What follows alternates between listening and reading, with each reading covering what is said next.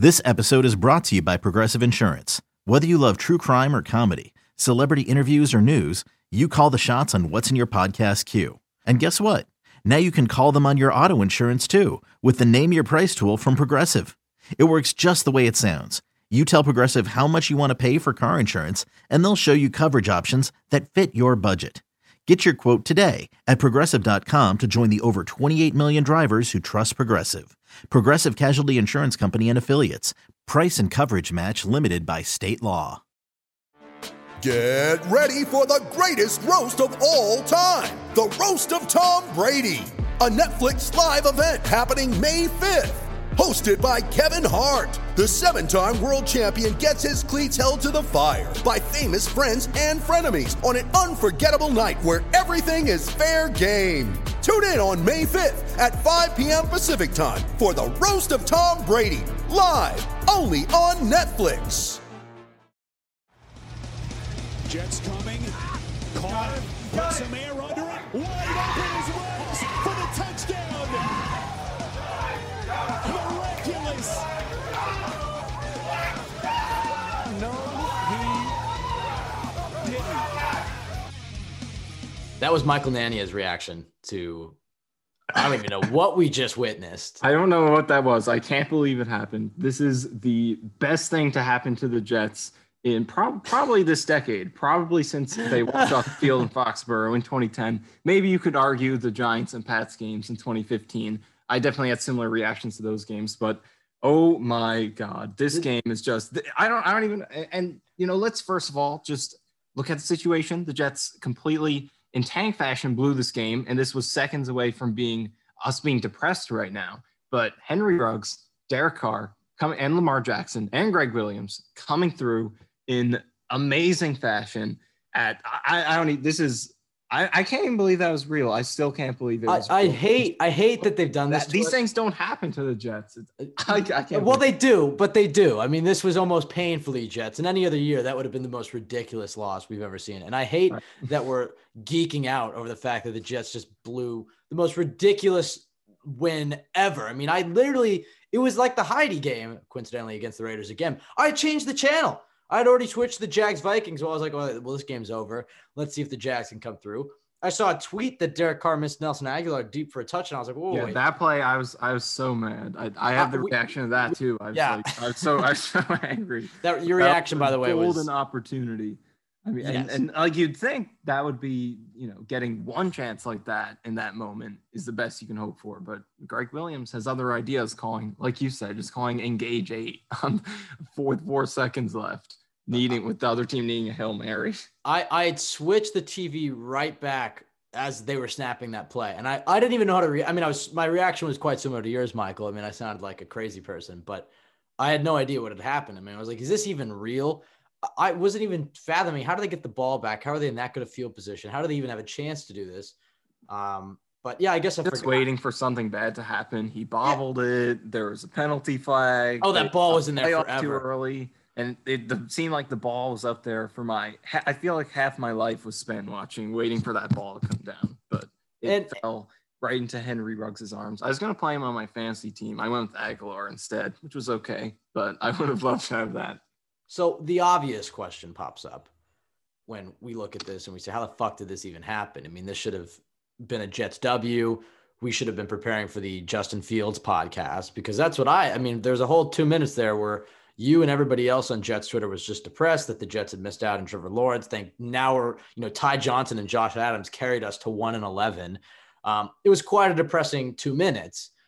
But the fact that the Jets blew this game, the the question immediately arises, and it, it- everybody's going to point it out on Twitter, and everybody, hell, even players in the locker room are probably mentioning this. Did the Jets intentionally tank? And it sounds completely ridiculous.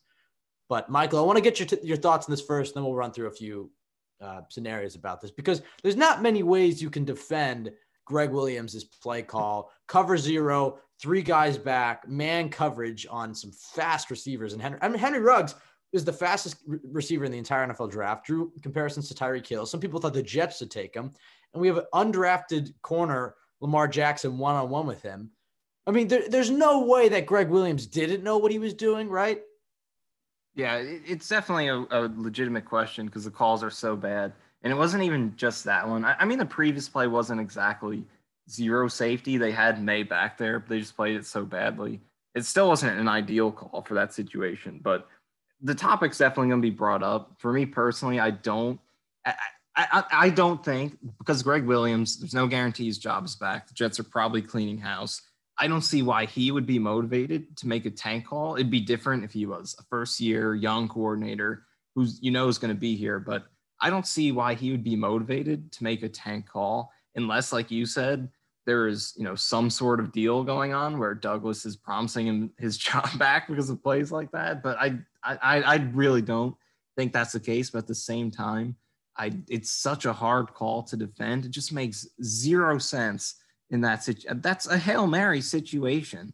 And to have zero safety help at all, man to man across the board, is it's literally the only thing, the only way you could cover it worse is by lining up as if you're trying to block a field goal or a punt.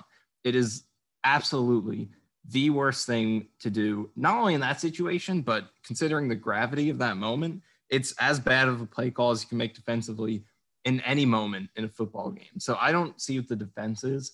At the same time, I don't know why he would be motivated to do that. It, it's just a really hard yeah, I mean, Darren Orlovsky is saying that Gregg Williams does that every time in that situation. I don't know if I've seen that, but I'll go. I'll take his word on. It. I guess the idea is that look, the Raiders have to have uh, you know around five seconds to get that throw off. If you rush eight, they're not going to be able to block everybody who's coming. You can get a quick hit on the quarterback. The game's going to be over. They have no timeouts. They can't go underneath. So there's some sort of logic there, but it makes no sense. I mean, in that situation, just play prevent defense, have three guys lined up in the end zone. That's the the only way they can beat you is if they burn you. And it and the chances of Henry Ruggs burning Lamar Jackson is about an 85% chance. And I think that's why everybody's struggling to rationalize this. Um, I'm sure that Adam Gase and Gregg Williams are, will maintain the fact that this was just an aggressive play call, that they weren't trying to blow it. But and the, the players question, are calling them out already. that's what I was gonna I was gonna mention. Yeah. Even if even if it was a a play called in good faith to win the game, you can guarantee there are players in that locker room who are questioning. They already have publicly. Marcus Maye is already questioning it. Adam Gase seemed to have questioned it. Um, I mean, what are your thoughts on the effect that that might have on on the team? Um, the negative side of tanking, and and normally we've said it on this podcast before that you know, look, there's not really you know such thing as tanking in the NFL. It's more from a management perspective. Maybe maybe you play a guy like James Morgan, um, but the players they're always going hard. Their hardest coaches. They don't want to be attached to an 0 16 season. They're going to get fired too, so they're never tanking. But this was about as blatant of a tanker that I've ever seen. And, and even if it's not, that question is going to be raised. What are your thoughts on, on the, the effects that this will have on the locker room for the next four games, but maybe even potentially after that. I mean, I would imagine that if the Jets do go 0 and 16, if if this is um, something that plagues them for the last four, month of the season, I can't imagine it's going to be a very good locker room that that uh, that the, the, new head coach is going to be walking into, that Trevor Lawrence right. is going to be walking into. And if Joe Douglas has talked talked so much about building a culture, there's some negatives here. And I understand that we're willing to sacrifice everything, including Sam Darnold, for the number one overall pick. But there are some things that aren't necessarily quantifiable that the Jets are going to have to to deal with um, over the next few months and, and even into early 2021. Yeah. And I, I do think over the next four games, like, and we're already seeing it just the minutes after this game.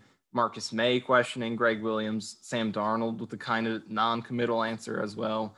Um, so we're already seeing it, but it, over the next four games, it's going to be bad. There could be really like seriously bad fallout in terms of finger pointing over the next four games. I, I don't think there's going to be long term effects though, because most of the guys involved in this and the coaching staff are probably going to be gone, including Gregg Williams. I don't think there's a conspiracy behind the scenes with keeping him. Um, so most of the coaches involved will be gone, and air the air really tends to clear over an off season, and I don't think momentum in any way carries over, especially again that you're getting rid of most of the guys involved in this. So I don't think there's going to be much carryover. And you know, if, if Lawrence, Lawrence is coming out anyway, I don't. There have been a lot of reports dispelling that he has any indi- uh, intention of not playing for the team that gets the number one pick. So I, I don't think there's going to be any impact there. But over the next four games, I, I definitely think it could get ugly because, like you said, even if it wasn't a blatant tank call? It looked like it was. So the question is going to be raised, and players can't be happy about it. So it's going to get ugly. And I think it could affect them on the field too. The matchups are already hard enough with the Seahawks yeah. and Rams coming up. Browns have the Browns have looked like a team that they maybe could steal just because the Browns, you know, win so many close games against lesser opponents. Maybe they're a pretender. Uh, but they come out against the Titans and play a, even though they did choke the lead away, still an extremely impressive win there. So that doesn't look winnable. They couldn't beat the Pats at home with Flacco playing an outstanding game. So uh, it all the matchups are already bad. Right. This, that, that is really going to drag the team down, I think. Just the yeah, morale.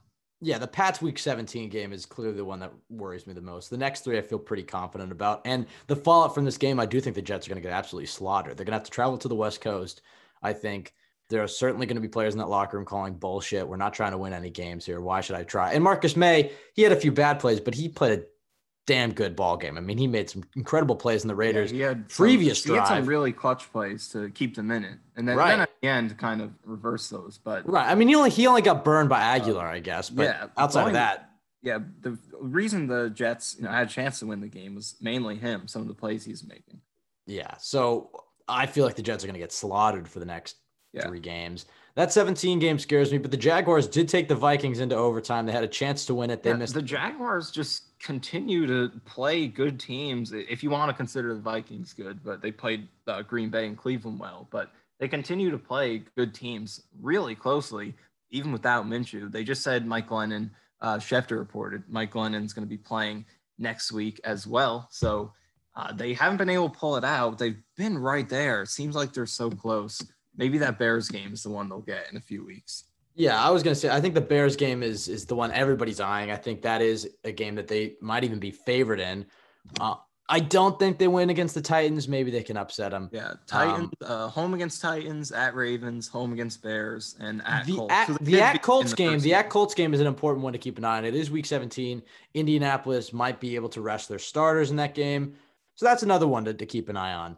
Um, but the next two games the, the Jaguars should be. Yeah. And, and in terms of the strength of schedule, that continues to look more on. This was a big day. There were some important games. And in the early slate, the Jets lost all three of the games they needed. So the gap is really wide. And it's very unlikely the Jets can come back there. So they are going to have to, it looks like, barring a miracle, they're going to have to stay uh, in the number one slot outright if they're going to win it.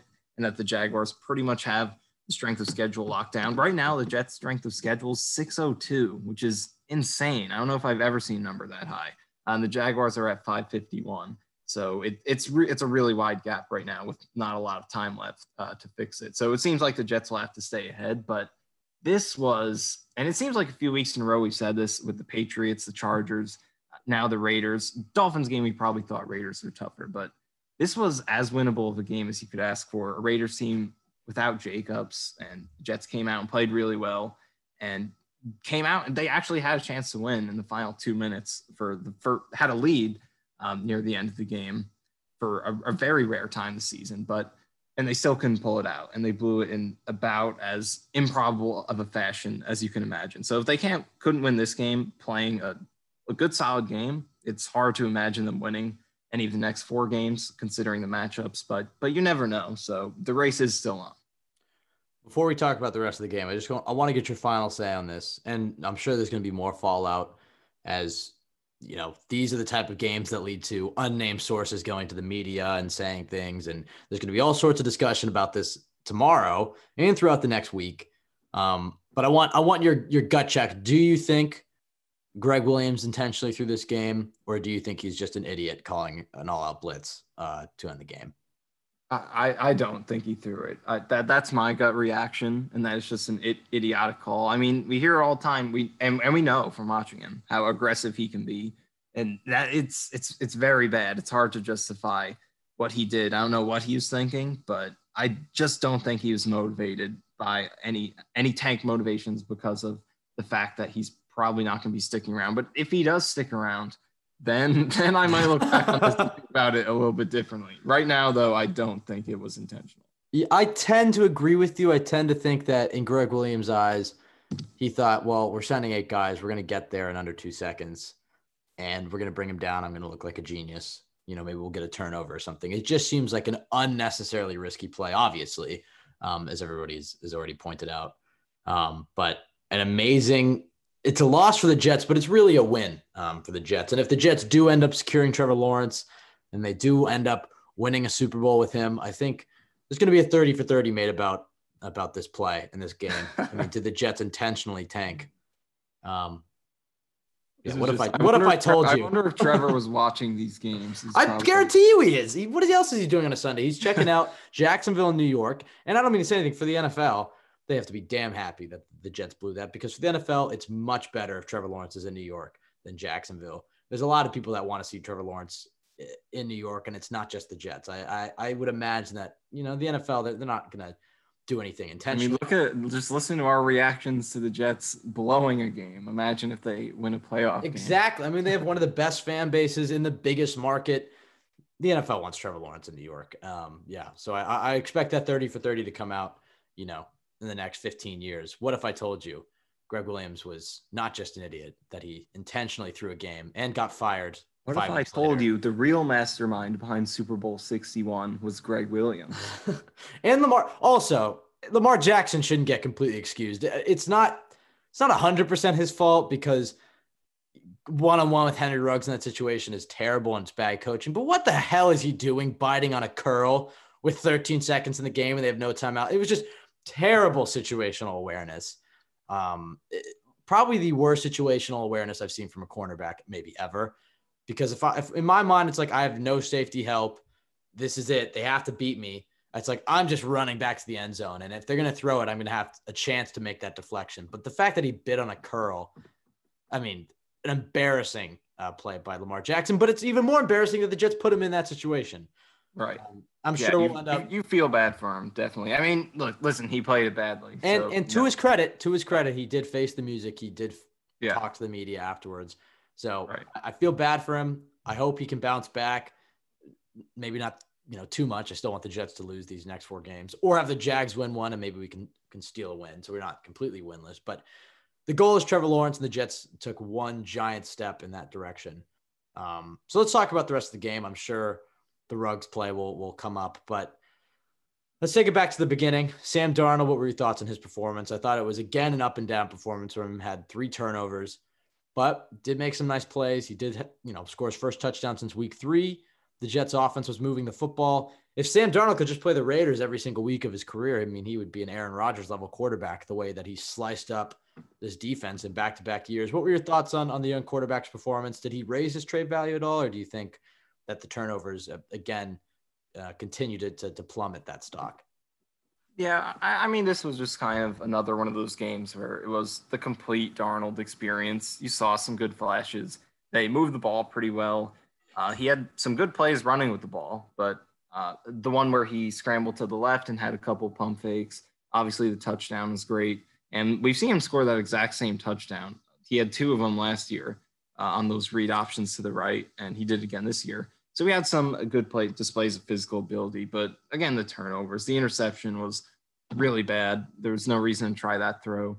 There was another throw later on a third down to Perriman that could have been intercepted, and then the two fumbles. And the first fumble was pretty bad protection from Becton. That was pretty quick that he allowed it uh, to Clelin for uh, Clelin Ferrell. So that was probably more on Becton. But so anytime the quarterback fumbles the ball, Uh, you know, sack the sack itself can be on the offensive line, but you always want to hold on to the ball no matter where the pressure is coming from. So the and the second fumble, it seemed like he held the ball a little bit too long. So still had the three turnovers, but I, I mean, at this point, from a Jets perspective, if he's going to do anything to increase his chances of staying with the team, he'd have to play a lot better than this. So this was probably his best game of the season, which is odd to say considering he turned the ball over three times. But uh, that's just been the kind of season. That's just the kind of season that it's been for him. But uh, I'm, I'm in terms of throwing the ball, it didn't.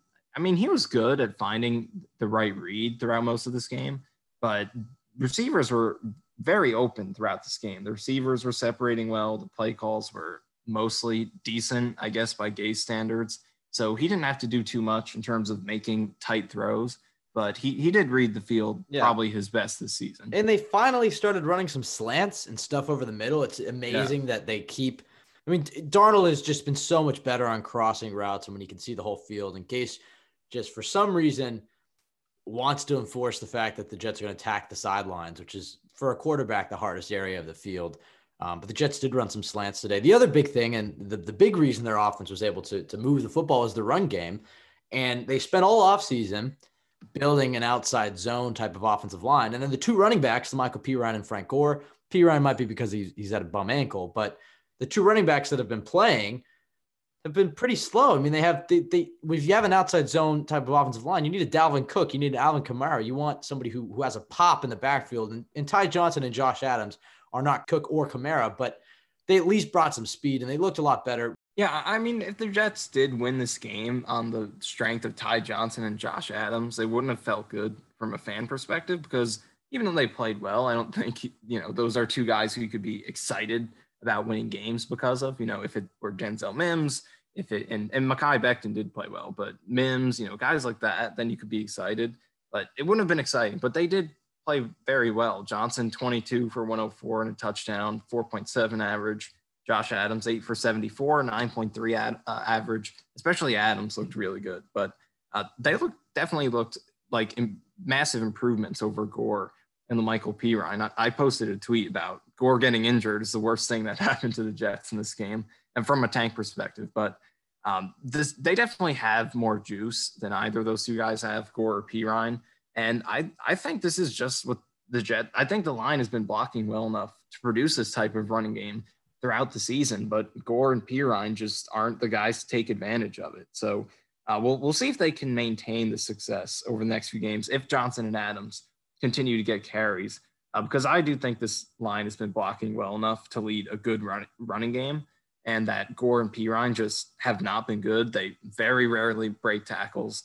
And their vision is not as good as I think that, you know, you would think it would be for a veteran in Gore. He misses a lot of holes.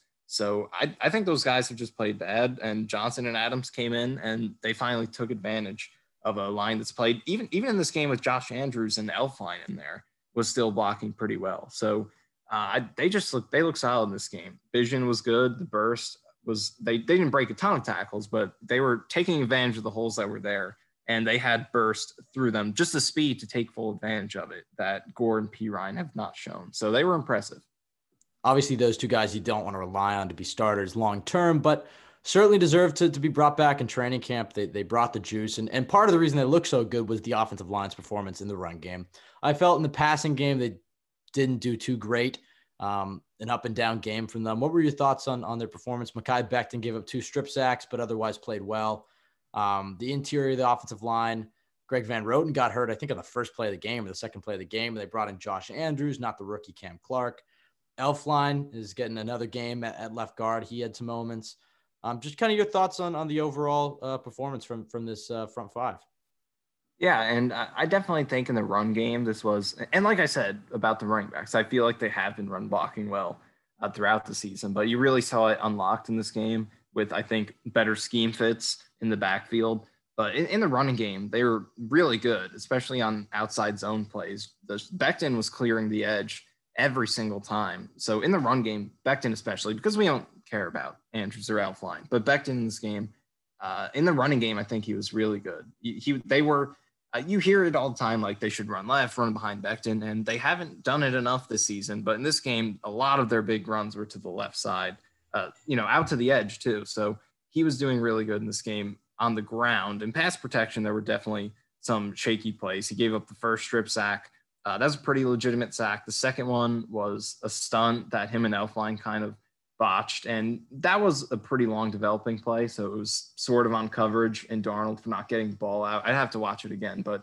that was a longer developing one. It was a stunt, not necessarily entirely Becton's fault, but he was definitely partially in on that, and you would have liked to see a better rep. So there were some mistakes uh, in the passing game. And especially this is against a Raiders team that is very bad at pass rushing. And Clelin Ferrell's not done much of anything this season. So definitely not good in that phase. But in the running game, he's fantastic. And, and that's not a trend either. He's been very good in pass protection throughout the season. So it's not as if this is something worrisome. It was a down game, but you'd, you'd have to see a few more to actually be worried. And we know how banged up he's been throughout the season. Uh, there was another, again in this game, uh, it seemed like he was banged up a little bit. So, uh, pass protection, this was probably his worst game. But in the running game, this might have been his most impactful game this season. And we talk about the running game being the reason the Jets are in this. They ran for more yards than they threw for. So, and they even averaged pretty much the exact same amount of yards on their rushing plays as they did on their passing plays. They had 6.1 yards per rush. And in the passing game, they averaged only about 5.9 yards per play. So they're actually running for more yards than they threw for. And Becton was the main reason that the running game was that effective. So despite the pass game struggles, we saw, I think, in this game how dominant he can be on the ground. Yeah, absolutely. I mean, and I think that the other guy that, that impressed me in this game is Connor McGovern. I feel like he's had a rough season. Yeah. I thought he looked pretty good in this game. Uh, and, and we were talking about it. We forgot to mention it in the podcast last week that in the offseason, McGovern was a guy that we felt was going to be a really good center because he had a lot of the intangibles that you need in a center is, is uh, chemistry between your offensive linemen, the ability to, to, to feel the interior defensive lineman and know where he needs to help his guards, the mental side of the game. And it was when he lost, it was generally the physical side. It was he was a little bit smaller than other centers. He wasn't as strong, maybe as quick, but he had a lot of the mental uh, abilities that you want in a center. But this year, it's been the complete opposite, where all of his mistakes have come in not being able to identify the linebacker who's blitzing, not being able to feel which guard needs his help the most, picking the wrong side. And his wins have been anytime he just has a one on one block, he is winning that block. Um, so there's some positive and some negative. We've seen both things from McGovern, but he hasn't really been able to put it all together for the Jets. I thought this was one of his better games as a pro. Yeah, I definitely agree. And you pretty much laid out his season perfectly. He's been the opposite of last season. It hasn't been there fundamentally or mentally either with just the decision making and the recognition, the awareness. But physically, I mean, McGovern looks as good as we've seen from a Jet Center, and not to compare him to the terrible starters they've had, but he looks good in one-on-one situations, uh, both in the passing game and the run game. Physically, it's been there, and I think he saw a lot of that in this game, and not too much, uh, too many mistakes on the mental side of it. So this was a good game for him, and it, it's it's promising to see him thriving physically because mentally we know he has that. We saw it in Denver last season. Maybe it's just chemistry this line. Maybe it's a shortened off season. I don't know what it is, but we've seen in Denver he's great as just in terms of awareness, pickups, things like that. And then this season, we've seen really good one on one blocking, just pure physical tools. So if he can bring it all together, he can be a, a really good player. And overall, the season, I think he's been okay, not the top 10 player he was in Denver last season, probably a little bit below average this year, which is not necessarily the Jets paid for, but it, it's good enough. And I think he's had a decent season. And he's definitely been improving throughout uh, since really struggling the first few games of the year. And, and this was a good game. I think he was a big part of the success on the ground in this one. Yeah, and part of the reason Joe Douglas really values versatility all over the place, but especially in the offensive line. It's not just the flexibility it gives you in season, but it's the flexibility it gives you in the offseason because McGovern's a guy that the Jets could move to either guard spot. I think, you know, I think they'll try to pay one of the big guards between Thuney and, and Scherff. Uh, and then whether it's with that Seahawks pick or their first second round pick. You never know. I mean, I think they will take an interior offensive lineman with one of those spots, maybe another day two pick. And if if the best interior offensive lineman available is a center, a guy like Creed Humphrey, or if the, the best interior offensive lineman is a guard like Trey Smith or Wyatt Davis, they have their pick. They can take the guard, keep McGovern at center, or they can take the center and move McGovern over to guard. And if it doesn't work, you can move on from McGovern after the season. I think it just gives you some flexibility, not just in season, to have a, a versatile interior offensive lineman who can move um, between all three spots. Um, switching trenches, though, Quinnen Williams, again, just dominating um, day in and day out. And you know, the Raiders desperately wanted them in that draft class. And so it was good to see him um, play outstanding in this game. Clelin Ferrell had, had an outcoming uh, or a breakout game for him as well. Um, but your thoughts on, on Quinnen's performance? I mean, this season for him, he undoubtedly deserves a Pro Bowl. You said to me before the podcast that you think if he keeps this up, he'll be the best, second best uh, interior defensive lineman in all football. Um, what are your thoughts on, on what Quinnen Williams is doing for, for this defense and this pass rush? Yeah, he's he's just incredible right now, and and he got another sack. You know, he had the production in the box score, got the sack, had three QB hits, uh, had some stuffs as well. But there were a ton of pressures that I saw from him as well. The Jets started getting pressure on Carr in this game, and some of it was drawn up, but a lot of it was just Quinnen creating one-on-one pressure against a good interior offensive line for the Raiders, especially Rodney Hudson, who's probably the best pass protecting center of the past decade. So good competition, and he was up to it again. So he just continues to dominate. And, and like I said to you before the podcast, coming into this game, he was tied for fifth, or into this week, he was tied for fifth in terms of combined stops, pressures, and pass deflections among interior D linemen. And he's only been playing his best football over the past few weeks of the season. And he's going to be adding to that total quite a bit once the numbers come out for this game. So if he continues on this pace and just keeps improving, he could keep climbing and be right up there with Aaron Donald as not surpassing him because nobody is. He's the best probably player in the league at any position, but he could be right in that, you know, if not second best, he's already in that top five conversation. But look, he's just been flat out dominant, however you want to sum it up in both phases. He's improving. He's not only improved over last season, but week over week just continues to get better and show continues to show that he can maintain his improved production week over week. Because earlier in the season, he was kind of alternating between great games uh, over the first four games or so. But since then, it's just been week after week he's making an impact. So it is very promising to see what he's doing. Yeah, and, and you have to give a shout out to Foley Fatukasi and John Franklin Myers for for keeping up that defensive line group. I think, and we've talked about this, the defensive line in, in, the NFL is one of the deepest position groups. And that's why I think people were frustrated when the Jets took Quinnen Williams, because you can get a good defensive lineman in the third or the fourth round. Quinnen Williams, though, is, is proving to be a great defensive lineman. Uh, and he's only in his second year, which was in a lot of these defensive linemen uh, do take the, their next step. And I'm excited to see how Quinnen continues to develop. He's still super young and, and raw, but his technique um, and the way he transformed his body in the offseason is certainly promising um, that he can keep this up. I want to talk about the inside linebackers real quick, and, and then we'll wrap it up with some other tank talk, and then we'll get out of here. Um, I, I, saw you tweeting about this earlier, but Harvey Langi and Neville Hewitt certainly some fun players. They make some hard tackles, but can you explain to everybody why they're not good inside linebackers and, and maybe what a return to, uh, you know, the return of CJ Mosley might mean for this defense next season? Now, of course, Mosley, two years off, you never know what type of shape he's going to be in, the rust, his age. Um, but certainly a better inside linebacker than those two guys. Can you just explain the deficiencies that Langi and, and Hewitt have in coverage and why they are holding this Jets defense back, even if they look good on Sundays at times? Um, their overall impact is still not that positive. All right, yeah, they're they make plays, and but I think when you're when you're evaluating linebackers, you have to try to focus on the things that are harder to notice because every linebacker is going to make a lot of tackles. They're going to have some pass rush production because that's their role. They're sitting there in the middle of the field. They're going to find the football a lot per game. But you, you have to look at the mistakes. I mean, tackles are they are they missing? What do they do in coverage? And these two guys make a lot of them. So in the on the ground, I think Hewitt and uh, on the ground and as a pass rusher, I think Hewitt has been pretty solid this season. But in coverage, he's definitely a major liability. And we've seen some examples throughout the year. But when the Jets give up these wide open completions against zone coverages, usually it's on the linebackers for not feeling it out and getting to where they need to be to get in the middle of the passing lane and prevent that ball from being thrown. And that's something that CJ Mosley does so well. A lot of people kind of thought he was, you know, a downhill linebacker who doesn't make plays in coverage. And look, he's not Luke Kuechly. I don't want him manning up against Travis Kelce.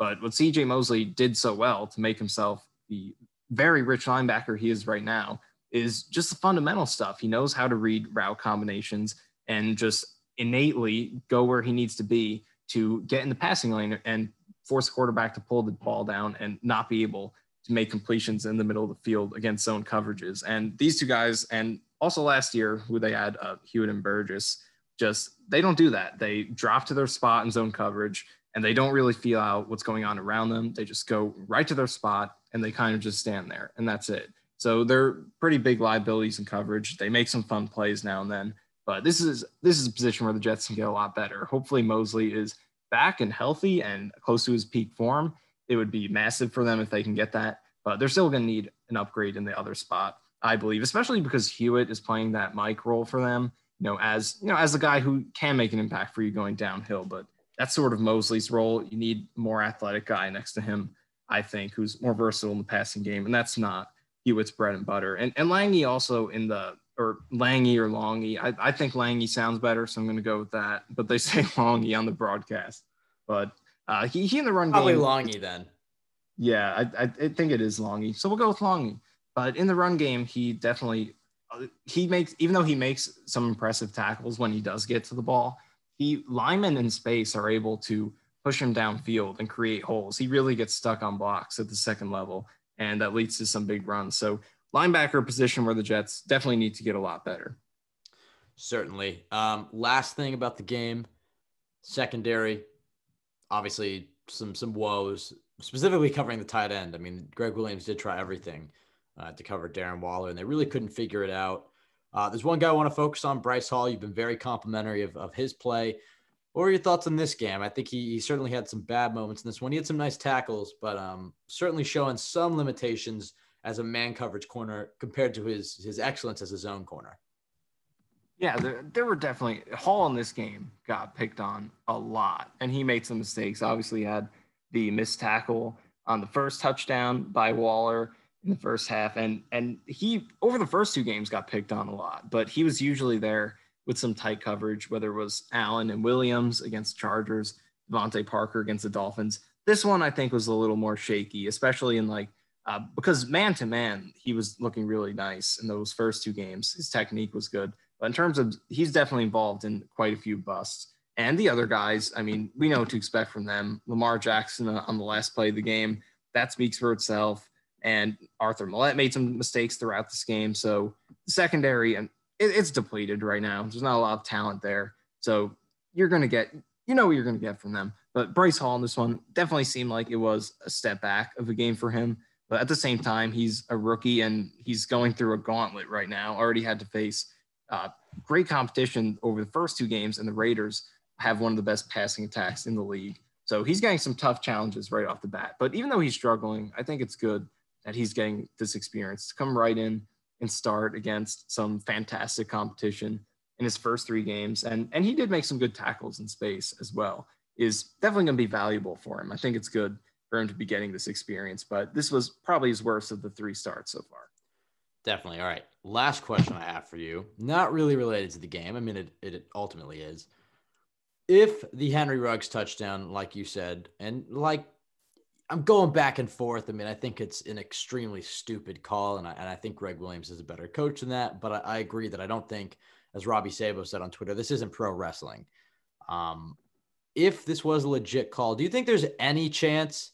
And our listeners will pretty much already know the answer to this if they're listening on Monday or Tuesday or whenever they catch this podcast. Do you think there's any chance that that the Jets could fire Gregg Williams um, after this game, or even Adam Gase for that matter? Do you think they're just fully committed to the tank that they won't pull the trigger? I think Gase is probably safe for his offense at a, at a solid day, but if that was a legit call by Gregg Williams, and if, if Joe Douglas does want to send the message that that is not what Jets football is about, do you think there's any chance they move on from him, or do you think, look, this was a tank call, or look, Gregg Williams is a, a veteran coach. There's only four games left. What do we gain from firing him? What are your thoughts on that? Do you think his his job could be in jeopardy from this? I I really don't think so. Just because there have been so many good opportunities to do that. You go back to the first couple games of the season, talking both Gase and Gregg Williams, or really anyone on the staff. Uh, if, but if okay, I'm going to cut you off right there. There, but, there, hasn't been a play like that for Gregg Williams. I mean, that right, but I mean, there have been embarrassed. The team has played worse games defensively still, and this was very bad. Yeah, but, but the players similar- are literally saying that we're trying to lose. I mean, that's how bad of a call this was. Whether he was or wasn't, the players, a lot of players, and a lot of fans, and the national media will certainly be saying tomorrow that the Jets tried to lose.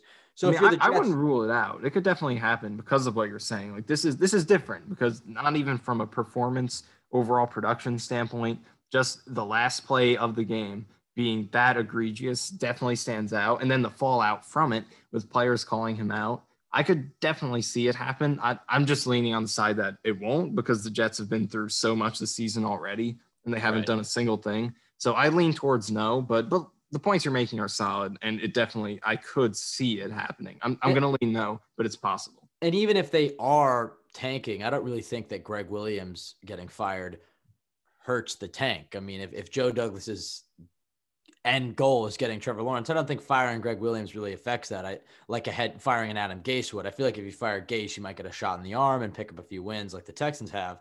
But you fire your defensive coordinator after a call like that uh, you know, you promote Joe Vitt or Dennard Wilson or something. I don't really think that the defense's performance will change that much. It would probably change more for the worse because I do think Gregg Williams is a good coach. I mean, this is certainly going to be a storyline that'll be talked about, not just this week, but if the Jets do end up with Trevor Lawrence. I mean, the infamous Cole Beasley knee that cost the Jets Nick Bosa. I mean, this is something that I think Jags fans will be talking about. The Jets intentionally tanked this game. There's four weeks to go, though. Next week they get Seattle. I'm hoping Denzel Mims can can moss Jamal Adams. That's pretty much the only thing I'm cheering for in that game. But I don't see any way they they can win that game traveling out west. Then they get Jared Goff the next week. Uh, I think they're going to get blown out by Seattle, so I don't know if confidence is going to be too high heading into that. I think Sean McVay will probably tear this defense apart. Maybe Jared Goff can throw up a stinker and the Jets could steal a win, but I think that's probably another L. And the last two games of the season, that's really where you should you keep your attention. I think the next two are, are pretty certain L's. But the Browns, they looked good as you said. They looked great today against Tennessee. Um, but you never know. They're going to be on the road. It's week 16. Baker Mayfield's inconsistent. You never know about that one, but I feel pretty good that the Browns will win that. The game that scares me is that week 17 Patriots, especially if it's meaningless, especially if the if the Jaguars haven't won a game at that point. Yeah, if we're gonna blame Gregg Williams for throwing games, then this guy in New England, I would keep an eye on him. Because, like uh, you're saying, if this is a meaningless game and Bill Belichick is out of the playoff race and has a chance to keep Trevor Lawrence out of his division, That's, I, I, I that, I'm, I'm afraid of it for sure. I think I and and you talked about the strength the strength schedule is completely ruined at this point. I mean, not completely. They, they could still mm-hmm. catch them, but didn't get any help this week. I think that I'm cheering for the Patriots to stay alive. I don't want the Patriots to be in a meaningless situation. I want the Pats to be fighting for a playoff spot um, that week 17. Yeah, and they're uh, they're going to beat the Chargers today, so they're definitely going to they're going to be at 500 and right in the mix. So it looks like they are on the way. if yeah, if they can just be alive for that wild card spot, that would be amazing. But the game that I feel it's going to come down to is that week 16 Bears one. Uh, I think the Jets can still lose the Patriots. Obviously, they have a, in some ways a worse quarterback and Darnold. They're going to be on the road, but they do get Becton back.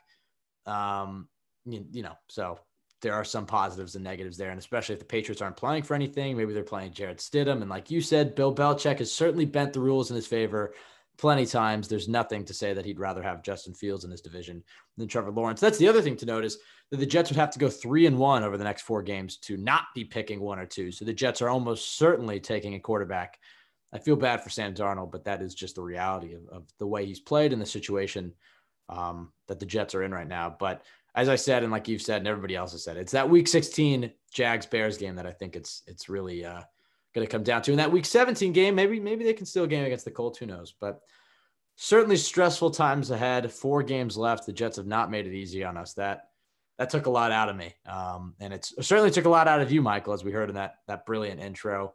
Um, yeah, I don't know how I still have my voice right now, but but I do, and I'm I'm full. I'm filled with energy from that. That was inspiring. I, I would make fun of you, but I imagine that my reaction probably sounded the same as as did many of our listeners. It was certainly a great moment, and if the Jets do end up uh, getting Trevor Lawrence, maybe he can have a permanent spot in the intro. Unlike the, I think the Robbie Anderson 90 yard touchdown. Your reaction to that? I think that had a one yeah that, episode that had a, life a one episode lifespan. Yes. We'll take this out. Bradley McDougald intro. Bradley McDougald lasted a while. I thought it was pretty funny, but it certainly it was, was, less funny. funny. It, it was. was certainly less funny in like week seven. But um, thank you for listening. You can follow us at CYJ Pod on Twitter. You can follow Michael at Michael underscore Nania. You can follow myself at Ben W. Blessington. You can find this podcast wherever you listen to podcasts, iTunes, Spotify. We're also on jetsxfactor.com, the best place to go for Jets content. We're sponsored by Manscaped. Use the code CoolYourJets for 20% off and free shipping. Michael, any last thoughts on this miraculous game? I don't know. My mind is still spinning. It, it, it was just, I can't believe that. I cannot believe that happened. It was, that was, I, I don't know. I'm, I'm at a loss for words. That was incredible. Derek Carr was about to be the most hated man in New York. And now he I, was, he was. Right now, we're like, find a, a, charity for Derek Carr, and and by all means, go ahead and do that. But we were seconds away from Derek Carr being the most hated man, as you're oh. saying, in the New York City area. But he came through. He came through in the clutch. I'm, I'm looking forward to playing the Raiders next year in the Jets of Trevor Lawrence because I think we can drop 50 on them. Um, and yeah, as far as donating to charities, if Mike Glennon can still win, I'll donate. I'll donate money to his charities. I think you might as well. There are a lot of charities we got to think about. Ruggs, Darren Waller, who dropped 200 yards in this game. Pierre Desir, Pierre Desir. There, Fallen- there's a long list. So fallen victims from the tank. Yes. All right. Well, anyways, thank you everybody for listening. Uh, I'm sure this was an insane way to, to watch football um, for for anybody else who who's in your household that's not a Jets fan. Watching you scream at a television to cheer for the Jets to lose must be confusing, but it's it's almost going to be worth it. Four more weeks and the Jets might have their golden boy. If they pick up a win, then we'll talk ourselves into Justin Fields. But we'll be back next week, hopefully talking about another loss, maybe a, a Mims Moss over over Jamal Adams. But we appreciate everybody taking uh, the time to listen to this podcast. Go Jets! Four more weeks. Looks left under pressure. Bullets one over the middle. And he's got Crowder at the 10. Cuts it back at the 5. Goal line. That's over the middle in the air. Picked off. Brian Poole to the end zone. Touchdown. The punter to beat, and the punter brings him down. Braden Mann saved a touchdown most likely. There goes Garner to the 40, to the 30. Breaks a tackle at the 20, 10, 5. Unbelievable.